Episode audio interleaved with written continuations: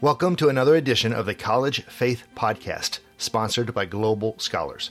This is Stan Wallace, your host, and today I'm concluding my four episode series on campus ministries. My guest today is Carl Johnson, the Executive Director of the Consortium of Christian Study Centers, a unique initiative to minister to students on campuses throughout the U.S. Carl, welcome to the show. Thank you, Stan. It's great to be with you today. One of the aims of this podcast is to help students and their parents have a a good idea of how they can help their their their children flourish during the college years and many of my previous guests have emphasized that it's very important to be a part of a christian community on campus but there are, are many to choose from on most campuses so i'm doing a series on campus ministries so that students and their parents can have some sense of the distinctives and the different emphases of, of, of each group and and what they would experience if they got involved with this group or that and this week, we're discussing the ministry of Christian study centers in the lives of particularly undergraduate students during those years. So uh, I'm delighted to have you join me as the executive director of the Consortium of Christian Study Centers. So, first, I'd like to know how you first got involved in the Christian Study Center movement and in what ways have you been involved? Sure. Uh, my involvement has a very kind of biographical tale to it, which is that I arrived at university back in the mid 80s, a very secular university, Cornell University. Mm-hmm. And um, my background at the time was sort of a mainline church going home and family. And when I arrived at the university, it was a very different environment, just uh, considerably more militant in its secularism. Mm. Um, I was not a particularly religious person at the time, um, but I had gone to church most of my life. And um, something about that, the secular nature of the environment, it, it, tends to force you in one of two directions either to abandon your faith, or as the case may be, to press on a little bit more deeply into it. And in my case, it, it had the, the latter effect. But over the course of my time at the university, I, I, developed this sort of twofold frustration. The first, perhaps most obvious one, was a, a, frustration with the university that it made so little room or space for for faith um, either as an object of study or as a lens of study or, or even just a place where you could actually bring your religious identity with you as opposed to checking it at the door. But the other frustration which was uh, every bit as real as i began re-engaging with church was a kind of anti-intellectualism in the church uh, an unwillingness perhaps even a fearfulness of really digging into the difficult issues of the day. Hmm. Um, so, you know, back in the 80s, Marxism was still a big deal, right? Um, and so, you know, what what is a Christian view of Marxism other than to be utterly dismissive of it? How do we understand it as a worldview, as an explanatory framework? Um, these were conversations that were, for the most part, not really happening in church, and yet they're important conversations, conversations I was interested in. So I was kind of looking around, like, okay, who's having these conversations? So you know, where where can I find these? And there was an open space, and so I started asking around over the course of several years, you know, how can we do this? I mean, can't we create some kind of a, a community or a ministry or something that takes seriously both the life of the mind and the life of Christ instead of having to choose between these things and and separate them out by day and by Sunday or Wednesday evening Bible study as if they occupy separate spheres. Mm. And it took quite a while, really. Um, but people started telling me, "Hey, there's this place down in Charlottesville, Virginia, this place called the Center for Christian Study, you know, and um, they're doing something like this, bringing in speakers and having conversations." About these kinds of topics. And so, to make a long story short, I took a close look at what they were doing down there. And I thought, wouldn't it be great to replicate that and to create something just like it uh, at Cornell? And that's what we did. Mm. When you say we, so uh, you were still an undergraduate at this time, right? So, how did that work? Yeah, so these questions began percolating in, in me when I was an undergraduate. But I would say through my undergraduate years, I continued to have this kind of schizophrenic existence, you know, where the life of the mind occupied my weekdays and the life of faith was, you know, Sundays and Bible study. Um, so it was really some years later when I was doing my graduate work that I became familiar with um, the Center for Christian Study, as well as uh, somewhere around 1995 or so, I took a road trip with a couple of grad student friends down to Yale um, for this new thing called a Veritas Forum. I had no idea what it was, um, but there were a bunch of great speakers. Uh, Lamin Sanneh, Nick Wolterstorff of Yale, Jeremy Begbie was there.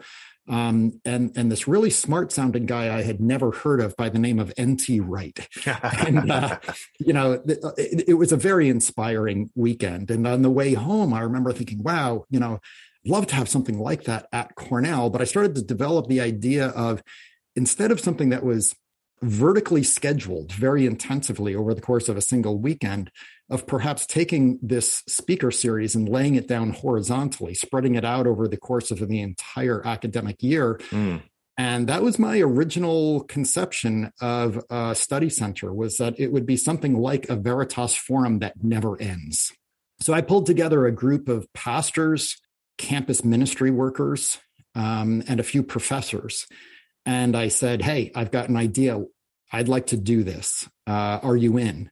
And at that initial meeting, there were about 12 people in the room, and half of them signed on to be the founding board members of what became Chesterton House. This was back in the year 2000. Wow. So take us briefly through the last two decades since that inception. Yeah, well, at first it was very slow going back then there were really only a very small number of study centers and really only one of any size at, at UVA. And um, so I wouldn't even go so far as to say that the model was tried and true at that point. Mm. We didn't really know if this thing was going to work. And so it was a purely volunteer effort. And only after about five years of doing it did we feel like, yeah, there's a need, there's a demand, this thing is potentially viable. I started doing Chesterton House full time. And, you know, it continued to be a little bit of a slow growing project for a few mm-hmm. years. And then when the housing crisis happened in 2008, 2009, it was both a difficult moment for the ministry, but also a turning point for the better because what happened was one of these big old Greek houses that almost never come on the market was being liquidated by a national fraternity. Wow. And we didn't have the money to buy it, but we started renting it from the new owner. And then four years later, we were able to purchase it. And so we got very involved in residential ministry around 2010. Define that term for our listeners residential ministry. Sure. So we started what we call intentional Christian community, where we have a, a group of Christians, not just living together, but living together as Christians. Mm-hmm. So there are rhythms, daily, weekly, Christian calendar type rhythms, prayer, devotions, you know, weekly meetings, Sunday house dinner. Uh, we're doing things together, shopping, cooking, cleaning, chores. And in the midst of this is the full messiness of life disagreements and conflict that has to be mediated, reconciliation that is constantly being pursued. Um, you know, we would teach the students, you don't, we, we don't refer to ourselves as a reconciled community, but as a reconciling community because it's just always in process. Um, so there's this kind of, you know, what we sometimes call life on life discipleship, 24 seven discipleship. One of the challenges of campus ministry, of course, is how do you get access to the students' time? They're so busy with their studies and their extracurricular activities. But if they're living in the house, you're just with them. Yeah. Um, and so uh, it's a, it's a, it's a powerful not easy, but a powerful way of doing ministry. So, yeah, we got into residential ministry around 2010. And by the end of the second decade, when I was stepping down at our 20th anniversary, we had a pretty well developed two acre campus across the street from the university uh, with two big old uh, houses, each housing, you know, one housing 20 men and the other almost a similar number of women, little cottage for staff members, and um, plenty of room for hospitality. Tons and tons and tons of hospitality for for other students, faculty members, parents, alumni, everybody. Mm. And then quite recently, you stepped down as director of the Chesterton House there at Cornell and assumed the executive directorship of the Consortium of Christian Study Centers. Yes. Well, for a variety of reasons, the timing seemed right. In 2020, interestingly enough, I was contacted by folks who were starting a Christian Study Center at MIT called the Octet Collaborative. And they said, Hey, would you work with us to help launch this thing? And so that was actually how I spent most of 2020 was working remotely to help launch this new study center, which really uh, kind of reinvigorated my own energy around starting Christian study centers.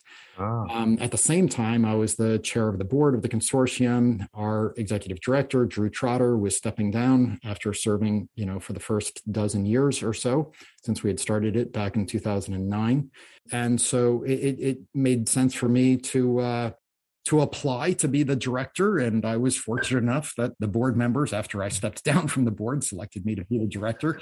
And uh, so since January of last year, this is what what I've been doing. Say what the consortium is. Uh, right.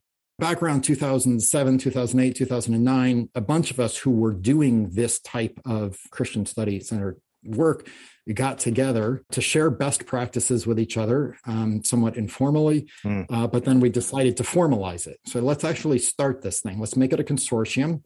And uh, the purpose of the consortium is to encourage each other in this work um, to advance each other's work as well as to encourage the growth of the movement the, the, the founding of new study centers. Not planting new study centers but just to kind of encourage and facilitate uh, the various grassroots efforts and initiatives among folks who are starting.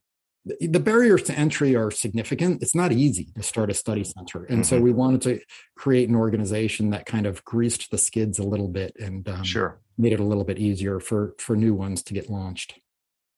So through through your story, you've in a sense told us what Christian study centers are, but uh, now, in the seat you're in, give me sort of the official definition. Somebody says, What is a Christian study center? What would you say to them?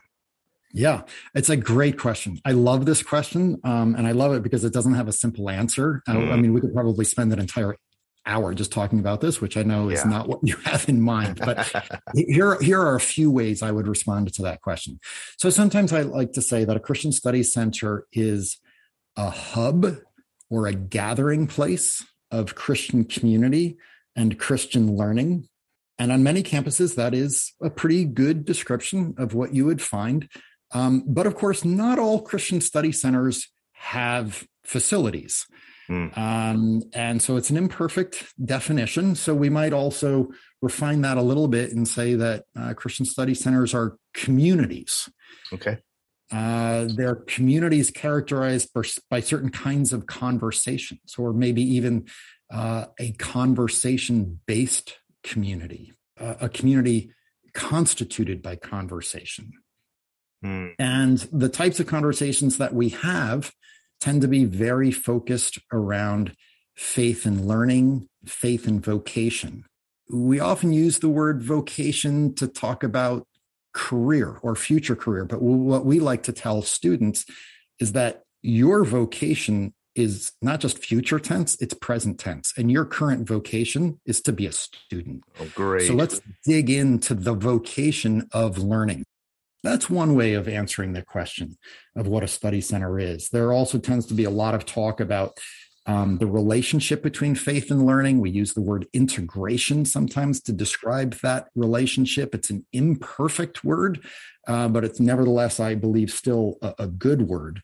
Mm-hmm. Um, and part of the way this relationship plays out from a Christian Study Center perspective is that religion in general, Christian faith in particular, can be approached not just as an object of study, but as a lens of study. We believe that the Holy Spirit illumines learning. Mm. So there's a kind of advantage of sorts of having a faith perspective when it comes to seeking understanding. There's a great line uh, from C.S. Lewis where he says, I believe in Christianity as I believe that the sun has risen, not only because I see it, but because by it I see everything else. One of my favorite quotes. Yeah, it, it very nicely captures, I think, the possibilities of distinctively Christian learning. Mm-hmm. And of course, the other thing that's that's an essential component to a Christian Study Center, especially as we've defined it formally at the consortium, is the context, which is at a secular university. There exist other kinds of study centers that are more destination based, like say L'Abri, uh, which is a, a, a, grandparent of sorts of the Christian Study Center movement. You might say a word about that. I'm not sure all of our listeners are familiar with that very important history in the Study Center movement. Yeah, sure. So um, L'Abri was a, a retreat center in Switzerland started by a fellow named Francis Schaeffer uh, I believe back in the 60s. I mean, this does go back before my time. Right. And, you know, many people traveling through Europe at the time would stop in there for a few days or longer. And it was a place where questions of any type were, were welcomed and explored, and life and learning were explored from a Christian worldview perspective. Mm-hmm. One of the differences now is that the conversations are very specialized by discipline mm. and require um, different experts who have disciplinary expertise to deal with questions that are coming up, whether it's in the sciences, social sciences, the humanities, or whatever. Christian study centers, as we define it, exist at secular universities or pluralistic universities. And so we're constantly seeking to learn what it means to inhabit these places as Christians, to be the church, so to speak, in this distinctive setting or environment, uh, mm-hmm. which is to say, a place that takes seriously the life of the mind. But we're looking not always to be activists. Again, we're seeking to, to be a Christian community. Uh, that's not to say that we don't care about doing as well as being. Uh, we aspire in the future, of course, to have some influence in society and culture. But for the present, the emphasis is not primarily on activism as such. It's on learning and and being the church in the university. Mm. So taking all of that together, I would say, you know, we seek uh, the integration of faith and learning. We seek to inhabit secular universities, and we aspire to future influence in society and culture. That's a very helpful summary. I appreciate you distilling all of that. How many study centers are there now? There are 33. Tell us some of the places they are. I know you won't name all 33, but but where, where do they tend to where where might students tend to find study centers? What kind of universities? You said pluralistic, right. but uh, there's still a lot in that category. Do you right. tend to focus on smaller schools, larger schools, state schools, private schools? Well, here's the thing: is we don't focus oh, because right. these are grassroots initiatives. So they pop up wherever somebody has the vision and the initiative to make it happen. Now, that said, if you look at the pattern, you might perceive there's an ecological niche of sorts. Mm. Uh, so, large research universities, oftentimes public universities. And I think there are reasons for that. The public universities, because they're particularly skittish about church state issues, tend to have really bracketed religion as an area of study. They tend not to have divinity schools or seminaries attached to mm-hmm. them. The religious mm-hmm. studies programs are sometimes not that well developed, right? So there's there's mm-hmm. a white space there that people tend to step into and say, "Hey, let's start a set of conversations that's not already happening." The other thing is the larger the university the, the more living alumni there are and the easier it is to raise the money to build and sustain one of these things it's actually sure. much harder to pull off at a small college than at a large university i see so you tend to see these at um, you know university of florida university of texas university of virginia university of north carolina University of Minnesota, University of uh, Wisconsin. Um, all, all these places have uh, study centers we actually, if you look at our uh, website, there's a map. You can see there's a certain concentration of them in the Virginia, North Carolina area. Probably almost a third of all study centers are, are right there in those two states, which probably has something to do with, you know, demographics, uh, sure. but it might also have to do with just the several spin-offs from the, um, the original mothership at the University of Virginia in Charlottesville. Sure. Well, I know one of the things that you're committed to, and I really appreciate this, is serving the entire university community, students, faculty, administrators. So, for undergraduate students heading off to college or already there, what does that look like for them? Are they the primary focus usually? Are they mostly involved in conversations that are happening among graduate students or faculty? What what is that going to look like for them?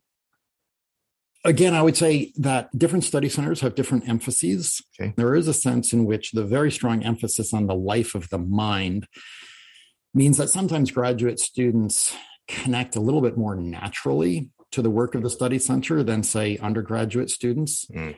But actually, I would say most study centers really do have a pretty strong emphasis on serving undergraduate students.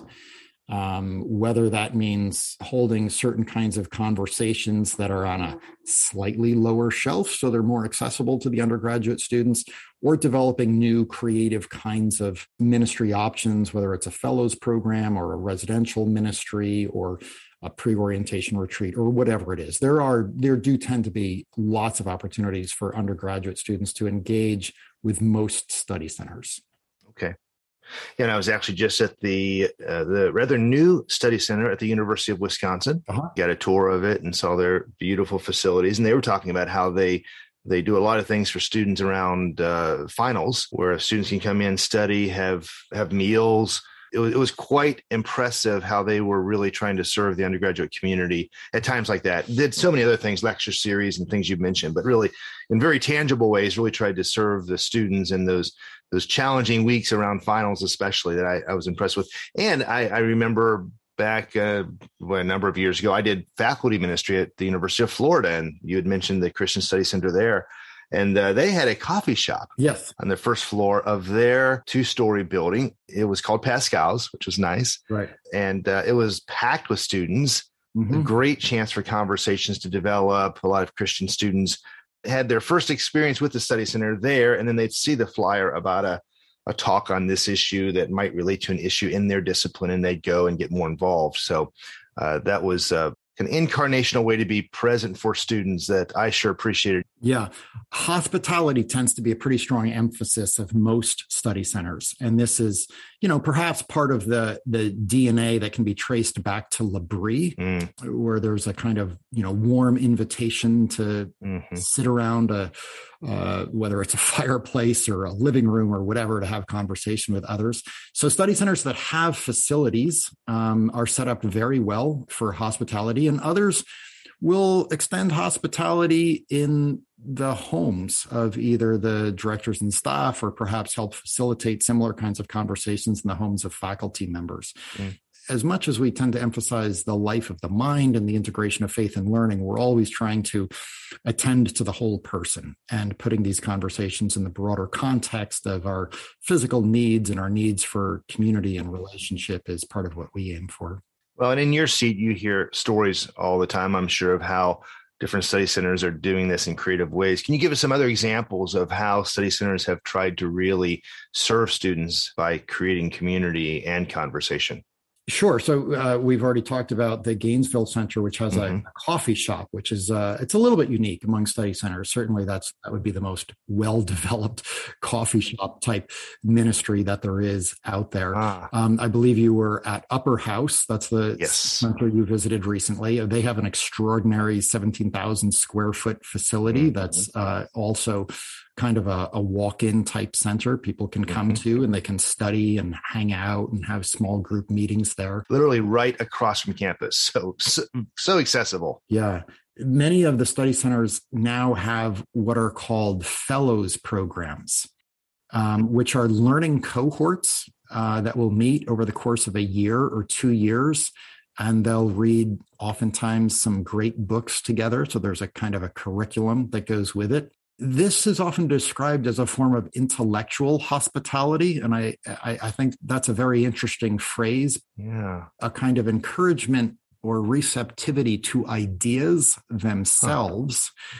but it also puts us in a position of extending hospitality to scholars at our universities, not just Christian scholars, but scholars doing research on any and every topic where, mm. you know, there's a kind of basis for just inviting them into our spaces to share their learning and their research with us while we sit at their feet and learn from them. And in the spirit of common grace, you know, not, not beginning with an encounter that aims at conversion as such, um, but learning from the wisdom that God has given to all those who are created in his image. Great.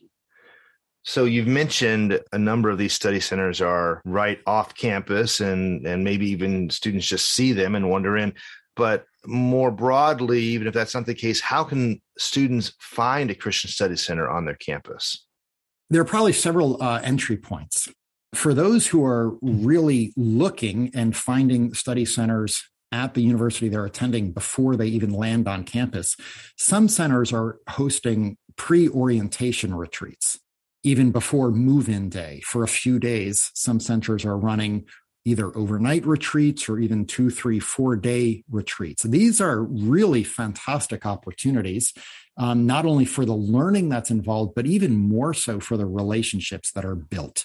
So students get to know other Christian students. They get to know campus ministers. Oftentimes they're meeting local pastors and or Christian faculty members. So by the time the doors of the dorms open and they're moving in, mm-hmm. they've already got a pretty good head start on their community and their fellowship. So that's a great way to connect very promptly uh, with a center and with a Christian community at a university. Mm. Sometimes uh, students will get involved with one of the campus fellowships, InterVarsity or or Cru or navigators or whatever it is and they'll encounter the study center through the fellowship because study centers tend to collaborate with these fellowships uh, that might be the form of a speaker at a weekly meeting or a speaker at a retreat or a collaborative project like a Veritas forum or something like that. So a lot of times study centers are encountered by students who first get involved in one of these uh, campus fellowships. To get involved in a residential ministry or a fellows program requires a little bit more intentional effort, perhaps, and often comes through word of mouth if a student knows an upper class student who's been involved in, in one of those kinds of programs offered by a center. We will return to the show in just a moment, but first, a word from our sponsor. Guests on the College Faith podcast often discuss how important professors are in the lives of students during these impressionable years.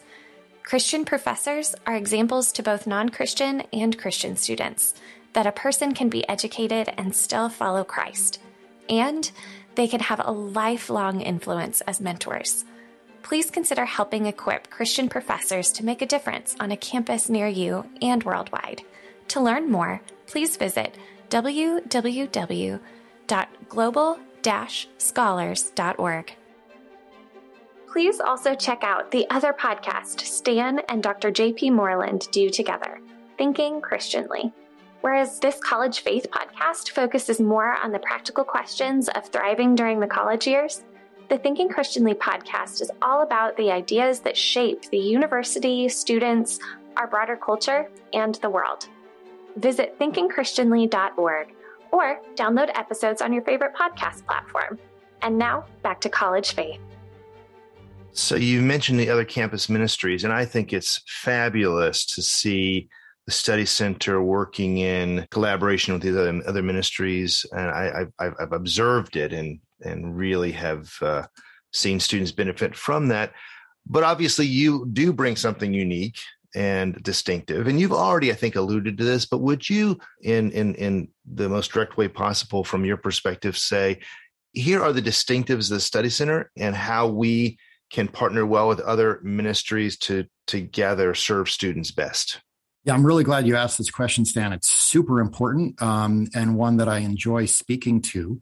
If we think about the university campus and the campus ministry landscape as an ecosystem of sorts. There's a, a, wide array of needs and opportunities. Most of the other campus fellowships tend to have Bible studies, they tend to have uh, weekly large group meetings. Uh, many of them have retreats, many of them offer small group or one on one discipleship.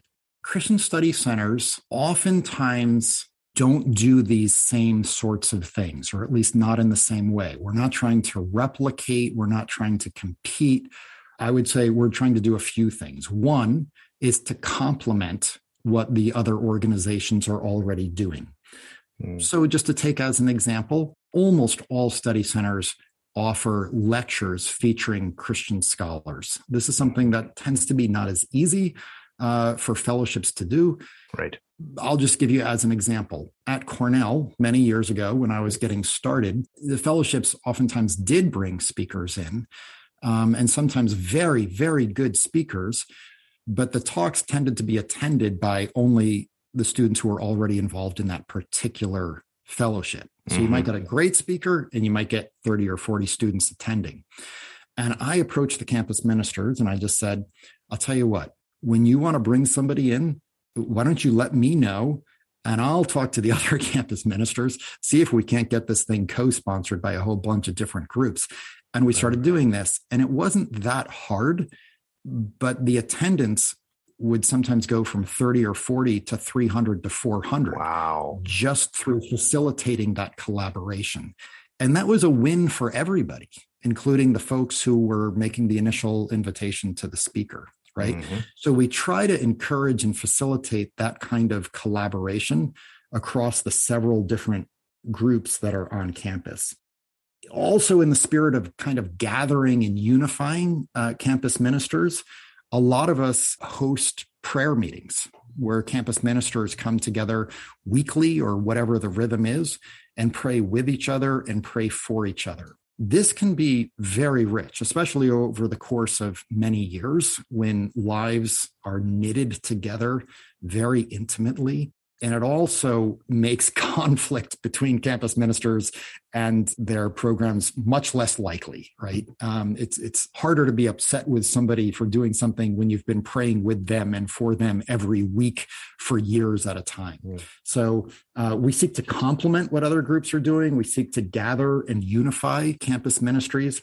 But even more proactively than that, I would say we seek to serve them however we can and not just through programming, but oftentimes through facilities. If we can make our facilities available to them, either for their small group meetings or perhaps through offering space, you know, for them to use as an office, whatever that might be. The libraries that we can make available for uh, study and preparation of Bible studies. These are things we love to do. And this, this collaborative spirit, it's really very much a part of the DNA of the study center movement going back to the founding of the center in Charlottesville, which originally really was all about collaboration. Mm. Um, so we try to model and facilitate what I sometimes call a spirit of non-combatancy in the campus ministry space. Oh, good, so healthy, so such such the kingdom of God incarnate. It's also worth noting, and I think this is very interesting, and I find this very encouraging. I can think of at least three study centers that have been started by intervarsity staff. Hmm. And I don't mean former intervarsity staff, I mean people who are still on intervarsity staff who basically said, what this campus needs is a study center. Uh, so most recently, the Cambridge Center, at the William and Mary's right to bring that added dimension that they aren't called to do as a ministry but right. is so important and can work together then uh, to advance the mission on campus right they're seeing you know there there's something else in the ecosystem that's not being addressed mm-hmm. let's build it out mm-hmm. good well, Carl, do all Christian study centers in the consortium subscribe to a common statement of faith? Uh, yes, we ask all centers to affirm the Apostles' Creed. It's very broad, it's very ecumenical, and um, there are all different sorts of, of centers. Some are perhaps very similar to each other. I've already mentioned the one that I started. We literally just modeled after the, the one uh, already very well established center as time goes on they take more different sorts of you know sizes and shapes programmatically and otherwise but the thing that holds us together is the historic creed the apostles creed mm-hmm. and who's required to affirm that staff volunteers student leaders all students faculty involved So at the consortium level, we ask the center as such to affirm the creed when they join the consortium. Mm. Many, if not most, or possibly even all centers have themselves more specific statements of faith that would be required of board members and staff to affirm. But we don't track that. Board members of that specific study center. Of that study center. Mm-hmm. Mm-hmm. Are there study centers that aren't part of the consortium, uh, or every study center in the country is also a member? So there are certainly study centers that are not attached to universities, destination type study centers. So that would they would not qualify for membership in the consortium. Could you give us an example of, of that, like Ligonier, maybe? Yeah, exactly. Ligonier would be an example. Okay. There are also at least a few study centers that I know of that are at universities that are not or not yet affiliated with the consortium. In a few cases, they're in the startup phase mm. and they're in conversation with us. They're like, hey, we're just getting started. You know, can you help us out with this or that or the other thing? But they're trying to secure their 501c3 status or build mm-hmm. out their board or whatever. And oftentimes they end up joining, you know, a year or two after that. And then, you know, there, there might be a few others out there that are a little bit off the radar and just more independent. Okay. Well, I've got four questions I've asked every other ministry that I've had on. So I'm going to ask you them. I'm not sure they all map to what you do exactly. So you have full license to nuance and uh, answer this the way it ought to be answered in your context. But the first question is this would you put the Christian Study Center movement, or at least the consortium, on the more conservative or the more progressive end of the evangelical spectrum? And if so, why? Or and why? Yeah. Oh, there's so much wrapped up in this. Um, right down, right down into the, you know, the, the, meaning and the connotation and the unpacking of these words. Right. And um, there's, there's probably no way to answer this perfectly and no way to answer it without triggering disagreement among some parties and constituencies. Right. But I would, I, I, I'm inclined to say, for starters, that the senators are somewhat diverse. You know, some would self-identify as as evangelical, and others would not. Some might identify as progressive, and others would not. Um, so there's a diversity there. That much is is sure.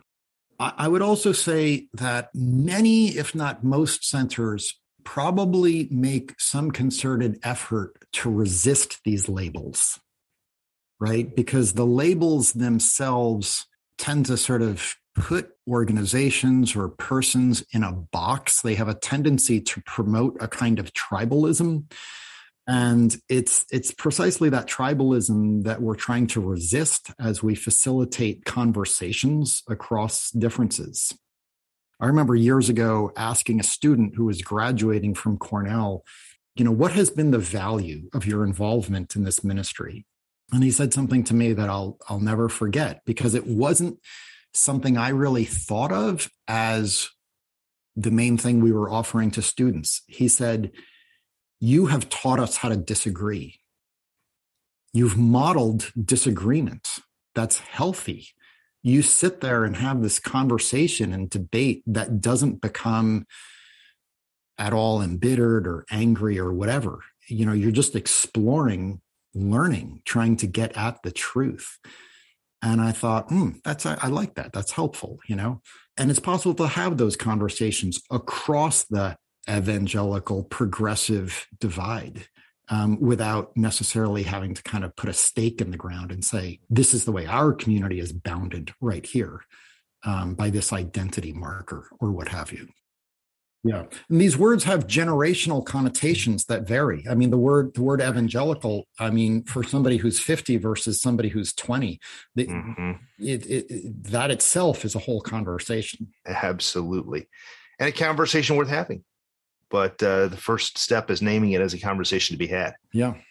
So, uh, maybe even in light of what you said, who are some heroes of the faith that the study centers tend to hold up to students as here's an exemplar, here's what it looks like to truly be a Christ follower in the 21st century who is thoughtful and engaged?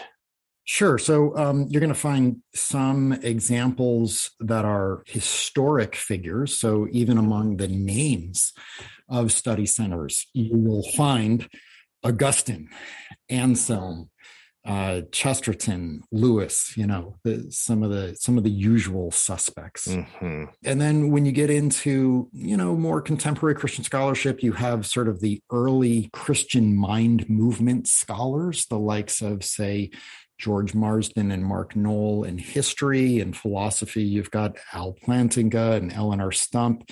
Nicholas Wolterstorff, you know, folks like that who have been very influential, I think, to many people regarding the possibilities of, of the Christian mind. Mm-hmm. I should mention Dorothy Sayers also among the Chesterton Lewis British scholars, very influential, uh, and especially on the topic of, of work and vocation, but also imagination more generally and the arts. I would say among more contemporary writers, uh, younger folks, maybe Andy Crouch, uh, Jamie Smith, Tish Harrison Warren is appreciated by many folks. Esau McCaulley.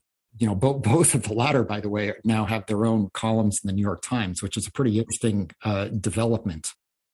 And Who's Who really gives a good, again, picture of the values and vision of the study center Christians who are thoughtful and engaged in meaningful ways and having a redemptive influence, but in ways that are often different than what the typical narrative is of what it really looks like to engage culture. Yeah. I should probably also mention uh, James Davison Hunter, whose mm. work on faithful presence, I think, has really influenced and informed a lot of study center uh, staff members and that ideal being a kind of complement that that builds upon but is not exactly synonymous with the ideal of christian scholarship. So mm-hmm. you know from marsden and noll and stump and others the emphasis originally uh, in study centers tended to be on christian scholarship and without losing that emphasis there's now also more of an emphasis on things like vocation and christian presence. I see well, several of the, a lot of the guests I've had on have offered a threefold taxonomy of what Christian students need in order to flourish in, in their years at college. And uh, you've, you've touched on a number of these. One is the intellectual development, and uh, another is missional engagement. The third being spiritual growth, and some have offered a fourth being community, which you've mentioned. And I've, I've asked each guest whether they'd agree with that taxonomy or if they'd offer anything additionally or nuance that, that in any way in terms of what students really need to flourish during their university years. Well, given that I don't have my own off the cuff rubric here, that sounds pretty good to me. um, the way I would riff on it is this.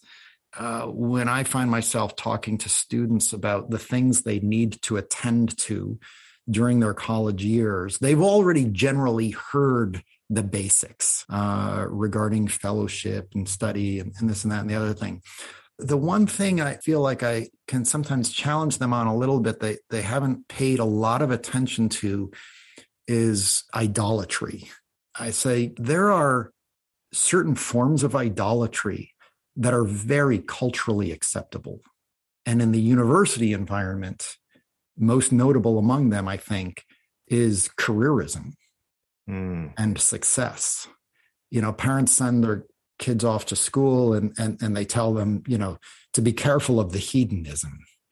But parents are rooting for their kids to succeed, right? To do really well academically and professionally and financially.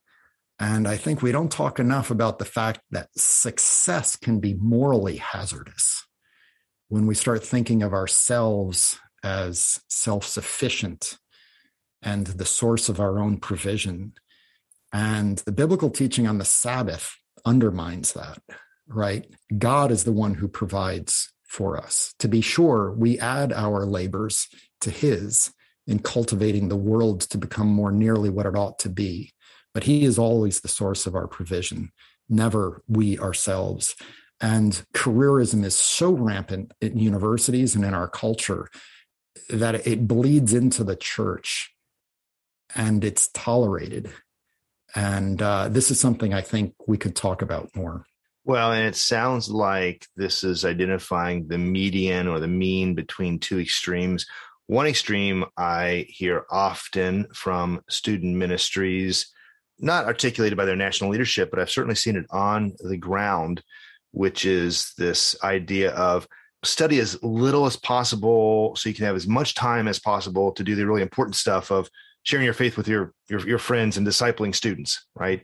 And then you're identifying the other extreme. It sounds like of well, it's all about your academic life and it's all about getting the top GPA to get the right career to really be successful. And you're saying no, there's there's this middle ground that we're trying to help students identify as the, as the right place, which includes Sabbath, uh, in a sense that ultimately God is the one who causes the the growth and the progress and the success. But have I framed it up right, or are you saying something different, or do you want to add something there?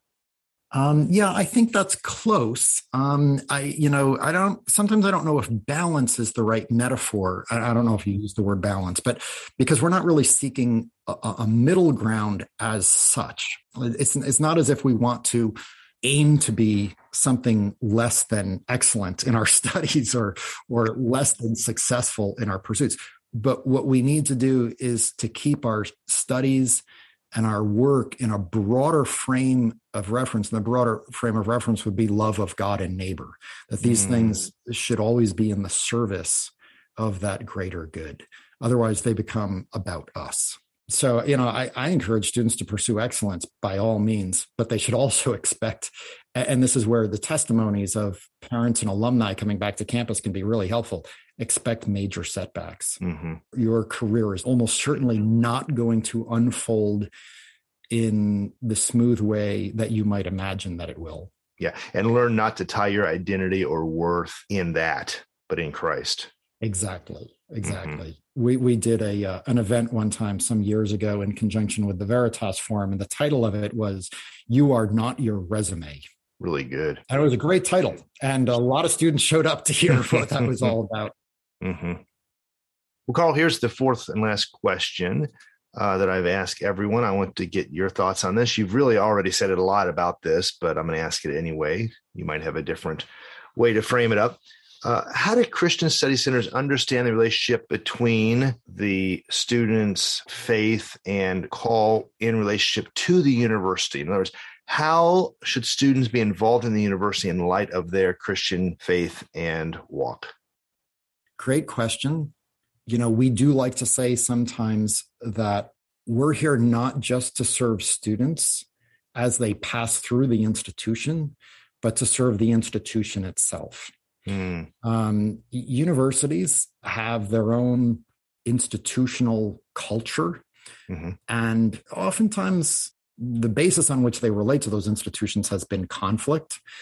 And there are perhaps times when that conflict is unavoidable that interests are in tension with each other. But I think there are also lots of opportunities for Christians to serve the institutions that they inhabit. And we should look for those opportunities just as we benefit from learning from the scholars at the universities. There's all kinds of examples I could give. Yeah, give us one or two.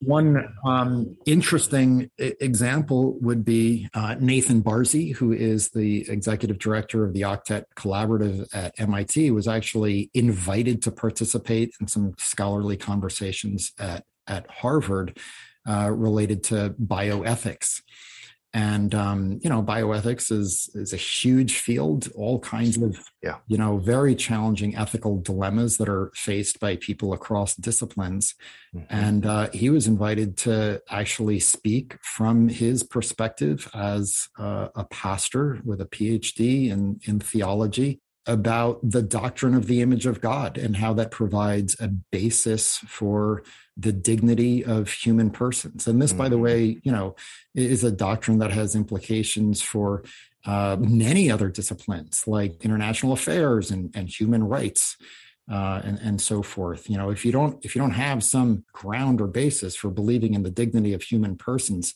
a lot of other things fall apart, right? That's so right. A, a lot of people are acting as if they believe in something like human dignity, despite not really having much of a ground or basis for for believing it. So this is right. this is there are areas here where Christians can enter into these conversations and say, you know, religious tradition like Christianity actually has resources to bring to bear on this conversation. It's helpful and constructive. Mm-hmm. Uh, I love hearing examples like that. Give me another one. Okay, so some years ago, uh, I brought a speaker in who was a, a conservationist and an ornithologist. And I arranged for him to speak to the university's ornithologists, of which there are several. Now, is that the study of birds? Oh yeah, the study of study of the study of birds. Yes. Yeah. yeah okay. Okay. so I, I was ninety so, percent, but I um, wasn't one hundred percent on that. Thank you for clarifying that. Uh, so, um, a question was asked of this fellow. We, the Cornell scientist, said, try to do conservation work in some poor rural areas in other nations. And you know we're not always well received because we're perceived as you know sort of the outsider and the scientist. And you've had some success entering into these communities and work. How do you do that right? And he says well we establish some common relational basis with folks usually through our faith tradition. Mm. You know, we get to know them through church and conversations around faith. And um, you know, this this fellow has tagged over a hundred thousand birds in his life. so so he has he has wow. a kind of credibility speaking to mm-hmm. uh, ornithologists. And um, the follow up question was, well, wh- how do you do that? And he says, Well, I do that by using the language of my tradition, which I thought was a, a, a, wonderfully roundabout way of answering the question. But um, he knew he was in a very secular environment. So he was hesitant to put more flesh on it than that. And the question came back at him Okay, I think I understand what you're saying, but I want you to be much more specific. Just give it to me. What is the language of your tradition? How does this work? And he starts mm-hmm. out and he says, Well, you know, we believe that God created the world good, uh, that all creatures were in harmony, that this goodness has fallen apart, that God is at work in the world restoring all relationships to the way they ought to be. And that includes relationships not just between human persons and God, but among human persons and even between human persons and the natural environment. And not only that, but he's delegated that task to us. And so now we need to enter into God's work. And so when we do habitat restoration, we're doing God's work. This is a God given vocation and calling. He says, and when I put it in those kinds of terms, the folks in these rural, poor areas get it. They understand what I'm saying. And mm-hmm. um, we find a kind of receptivity to the conservation message that we're bringing which is not the easiest thing to pull off from a purely scientific basis. Right. Well, and it's so illustrative of the biblical mandate to have your speech seasoned with salt, as Jesus did often, not just lay it all out there, but invite questions and invite curiosity and engender conversation. That gives me and I think our listeners a really good picture of what it looks like to as a study center movement help foster those kind of conversations for for the common good and and and and the growth of God's kingdom in the university. Yeah. Well, Carl as we wrap up, is there anything else you want to make sure we touch on? And in, in that, maybe even just just summarize why students should consider being a part of a Christian Studies Center while they're studying at university. I would say, in my experience, although I had gone to church most all of my life when I was young, my faith was not very real right up until the time I arrived at college. I was a good student. I took my studies seriously. I liked learning. But when I became more serious about my faith, it was like the world went from black and white to color. Mm. And there's no going back when you see all of life and learning through the eyes of Christian faith, everything is more interesting. When I hosted Lamin Sanneh here at Cornell years ago, he was a historian and divinity scholar at Yale. He said something to me I'll never forget. He said, All of the most interesting questions that can be asked are fundamentally religious questions. If you look really closely at the nature of the question, they're questions about meaning and purpose and value. Regardless of how you answer them, whether you answer them religiously or not, the questions themselves, they're fundamentally religious questions. And I think he's basically right. Going back to that C.S. Lewis quote, I think when we look at life through the lens of faith, we're able to see more. That's actually, incidentally, a, a real connection between faith and science, because part of what a good scientific perspective does is it helps you see things that you didn't see before. Sure this is part of what part of what a scientific theory does. It's fruitful. Mm-hmm. it's programmatic. It encourages additional questions, additional research, and helps you see things that you otherwise weren't seeing. That's the way I experience faith, which is to say, it's fun. Mm-hmm. It's it's joyful. And to be gathered together with a bunch of other people who have similar interests and questions and are exploring things from a similar perspective, I, I just think it's an amazing opportunity. And that is what students will find if they can hopefully on their campus wander into a Christian Studies Center and meet some of the folks there and be involved in the in the conversation. I hope so. Yep. And I've seen it happen many a time. So may may your tribe increase, my my friend. Thank you. Yeah. So where can listeners go to learn more about the movement, about uh, local uh, study centers? I would say the first go to place would be the website of the consortium, which is cscmovement.org. And there you will find, among other things, a map that shows the 33 study centers around the country. Great. I'll also mention a book that came out not long ago. I recently read on the history of the Study Center for those who want to maybe get the backstory a little bit more. Uh, the title is To Think Christianly A History of L'Abri, Regent College, and the Christian Study Center Movement by Charles Cotherman.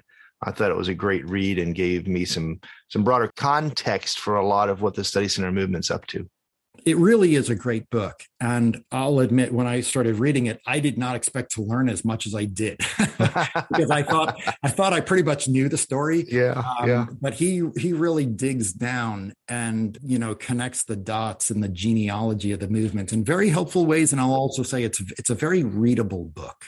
It really is. So I, I would I would endorse it highly is there any bibliography that you would especially recommend to students that would point them to good resources to think well about their faith, uh, maybe especially related to their academic disciplines or even more broadly?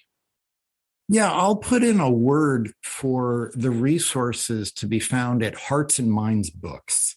Byron Borger, who is a friend and a mentor of sorts to many of us uh, in this movement, um, has been running, along with his wife Beth, this extraordinary independent Christian bookstore for decades on that website, uh, you will find some bibliographies that I think are very, very helpful, as well as a tremendous number of book reviews.